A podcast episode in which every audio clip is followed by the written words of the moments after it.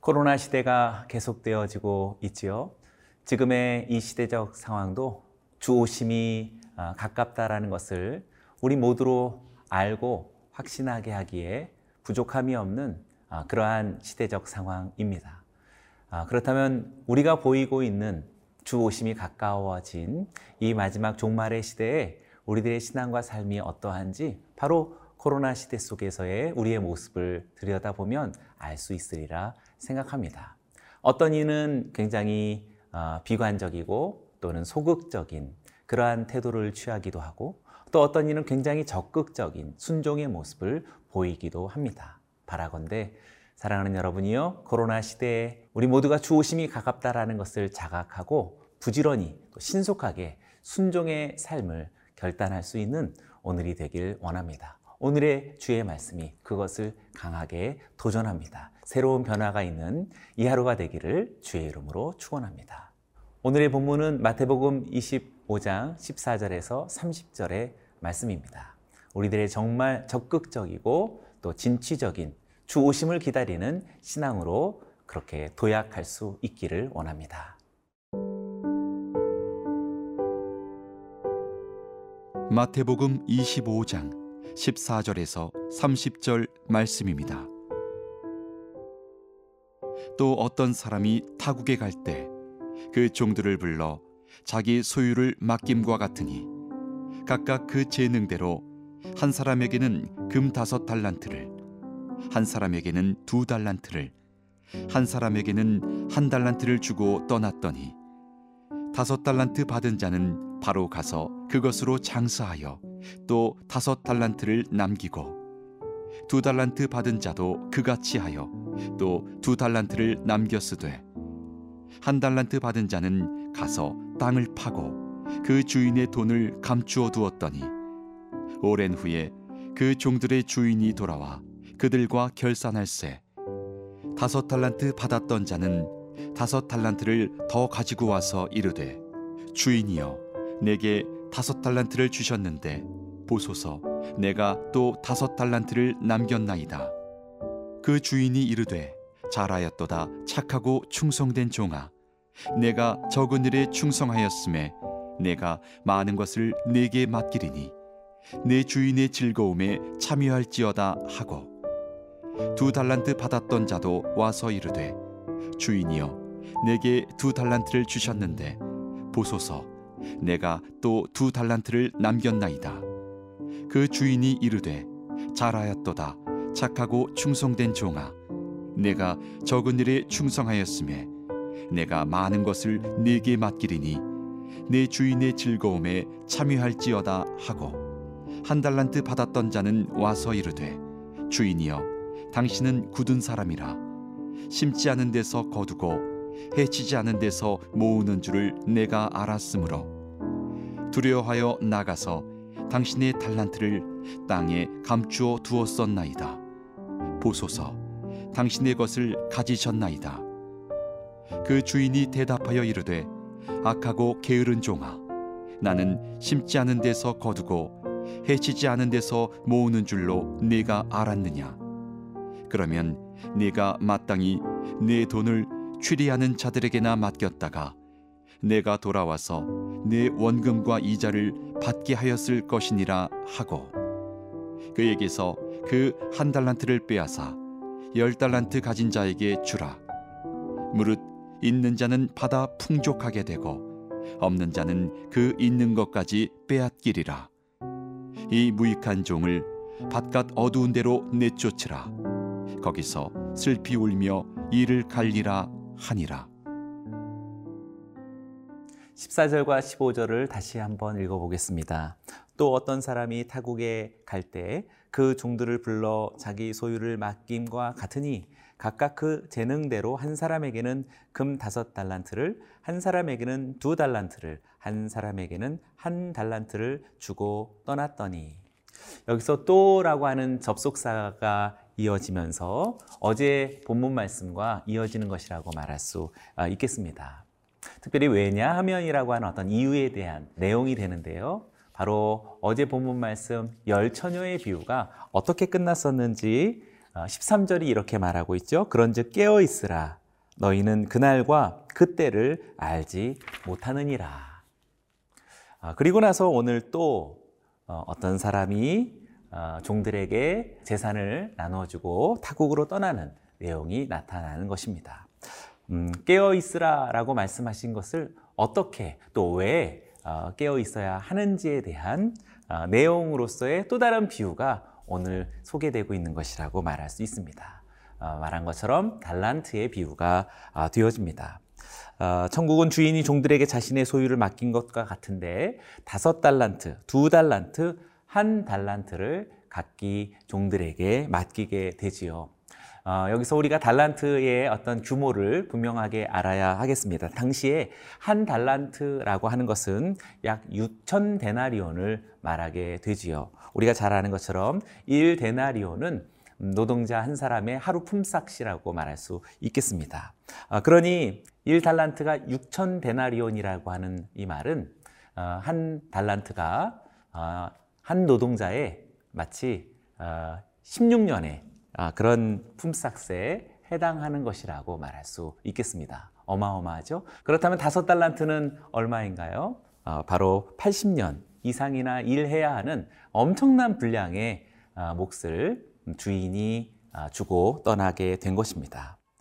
때문에 여기서 말하는 달란트가 의미하는 것은 우리들에게 있어서 굉장히 중요한 부분적이지 않고 우리들의 삶의 어, 전체적인 어, 그런 어, 선택과 또 결정으로 응답되어져야 할 막중한 그런 부탁이라고 말할 수 있습니다. 특별히 달란트가 의미하는 것은 여기서 각각 그 재능대로라고 말하고 있기에 어떤 각자에게 주어진 천부적인 재능보다도 각 사람에게 주어진 어떤 자원과 그것에 대한 기회로서 이해하면 좋을 것 같습니다. 때문에 여기서 우리 모든 성도님들의 우리 시청자분들에게 해당되어지지 않는 사람은 아무도 없다라는 것입니다. 우리 모두는 각각 어떠한 달란트를 받고 있는 사람과 같다라고 말할 수 있는 것이지요. 그리고 그것에 대한 활용 여부는 바로 우리 각자에 대한 책임으로서 오늘 비유가 말해주고 있다고 생각합니다. 어떻게 말하고 있습니까?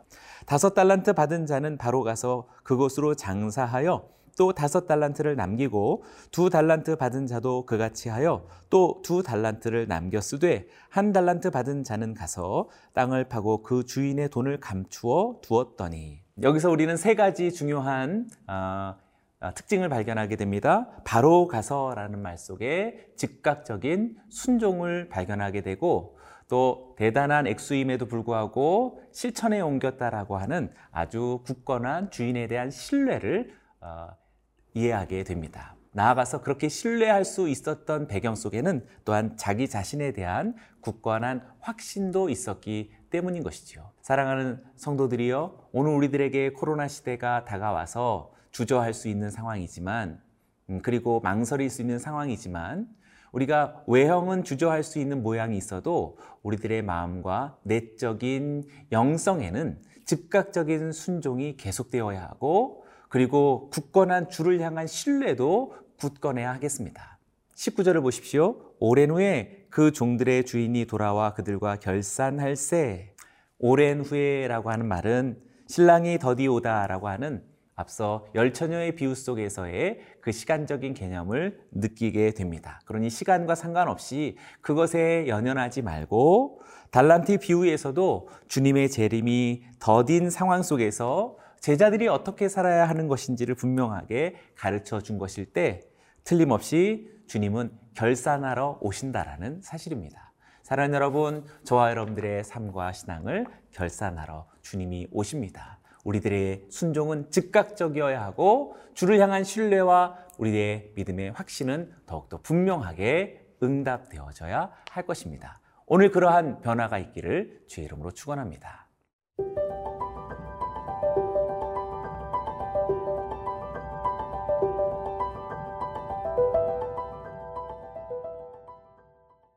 20절과 21절을 다시 한번 읽어보겠습니다. 다섯 달란트 받았던 자는 다섯 달란트를 더 가지고 와서 이르되 주인이여 내게 다섯 달란트를 주셨는데 보소서 내가 또 다섯 달란트를 남겼나이다. 그 주인이 이르되 잘하였도다 착하고 충성된 종아 내가 적은 일에 충성하였음에 내가 많은 것을 내게 맡기리니 내 주인의 즐거움에 참여할지어다 하고 그 주인은 이윤을 얼마만큼 남겼는지에 아, 중점을 두기보다 이윤 낸 그 자체를 굉장히 귀하게 여기고 있다라는 사실을 발견하게 됩니다.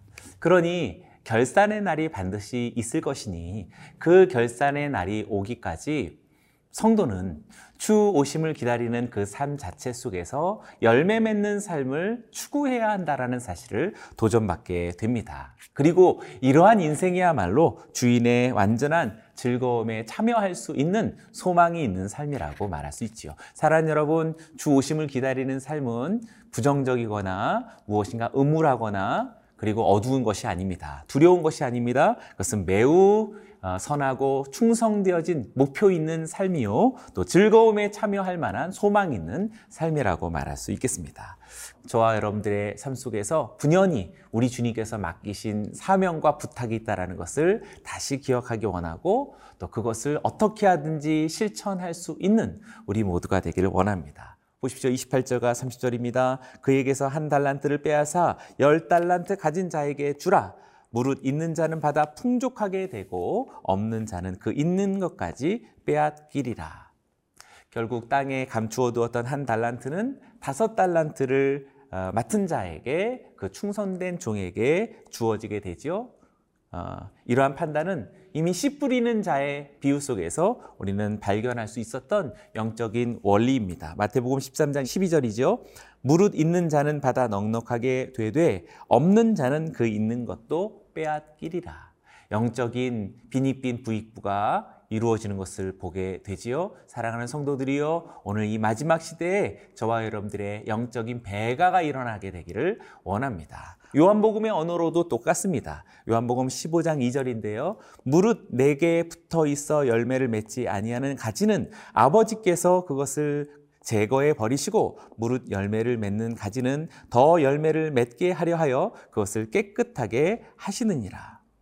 열매를 맺는 가지는 더 열매를 맺게 되고 열매를 맺지 못하는 가지는 쓸모 없어서 불에 던져진다라고 이야기하고 있습니다. 사랑하는 여러분, 주님을 기다리는 삶에 대한 신속한 순종과 그리고 적극적인 열매 맺는 삶은 너무나도 중요한 하나님의 성품이요 또 오늘 말씀의 본질이라고 말할 수 있는 것입니다. 여러분의 삶에 풍성한 열매가 맺어지기를 원합니다. 마지막 30절을 읽고 마치겠습니다. 이 무익한 종을 바깥 어두운 데로 내쫓으라. 거기서 슬피 울며 이를 갈리라. 어떻게 보면 좀 변명할 수 있고 원망할 수도 있을 것 같아요. 잠깐 그냥 원금 그대로를 땅에 묻어놨을 뿐인데 그 대가 치고서는 너무나 가혹하지 않는가라고 말할 수 있겠습니다. 하나님 나라에 대한 심판은 어, 이렇게 엄중한 것이고 단호한 것이라고 말할 수 있는 것입니다. 그러니 사랑하는 여러분, 오늘 우리는 교양 공부를 하고 있는 것이 아니고 인문학 공부를 하고 있는 것이 아닙니다. 그것은 구원과 심판에 대한 결정의 순간 앞에 직면하고 있는 것입니다. 그러니 주 오심을 기다리는 이 신앙의 삶은 너무나도 중요한 오늘 우리들의 응답이 되어야 하겠습니다. 한 달란트 받은 자는 주인의 성품을 오해했지요. 이윤을 남기려고 노력해 보아도 공정하게 또 평가받지 못할 것이다라는 오해가 있습니다. 원망이 있습니다. 비난이 있습니다. 현 시대 속에서 아마 우리는 그런 것을 많이 느낄 것입니다. 아, 코로나 시대에 더 많이 느낄 것입니다. 그래서 아무것도 하지 않습니다. 그래서 멈춰 있고 코로나가 떠나고 지나가기를 기다리고 있을지 모르겠습니다. 아마 벌써 땅에 묻어둔 성도님들이 있을지 모릅니다. 우리 당장에 그것을 꺼내서 다시 즉시로 장사하여 주님께서 기뻐하시는 풍성한 열매를 맺고 우리 모두도 착하고 충성된 종이다 일컬음을 받는 저와 여러분들이 되어지기를 주의 이름으로 축원합니다.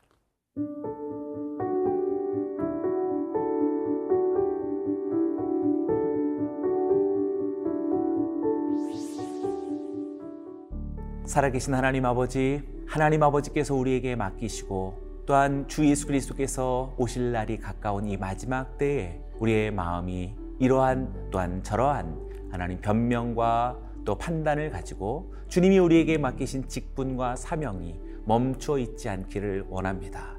오늘 바로 즉시 순종하며 주의 말씀을 선포하고 전하고 증거하여 풍성한 열매를 맺어 주 오심을 기다리는 착하고 충성된 교회와 성도들이 되게 하여 주시옵소서. 그리 이루실 주님께 감사드리며 예수님의 이름으로 기도드리옵나이다.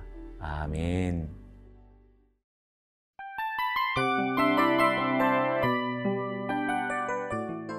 이 프로그램은 청취자 여러분의 소중한 후원으로 제작됩니다.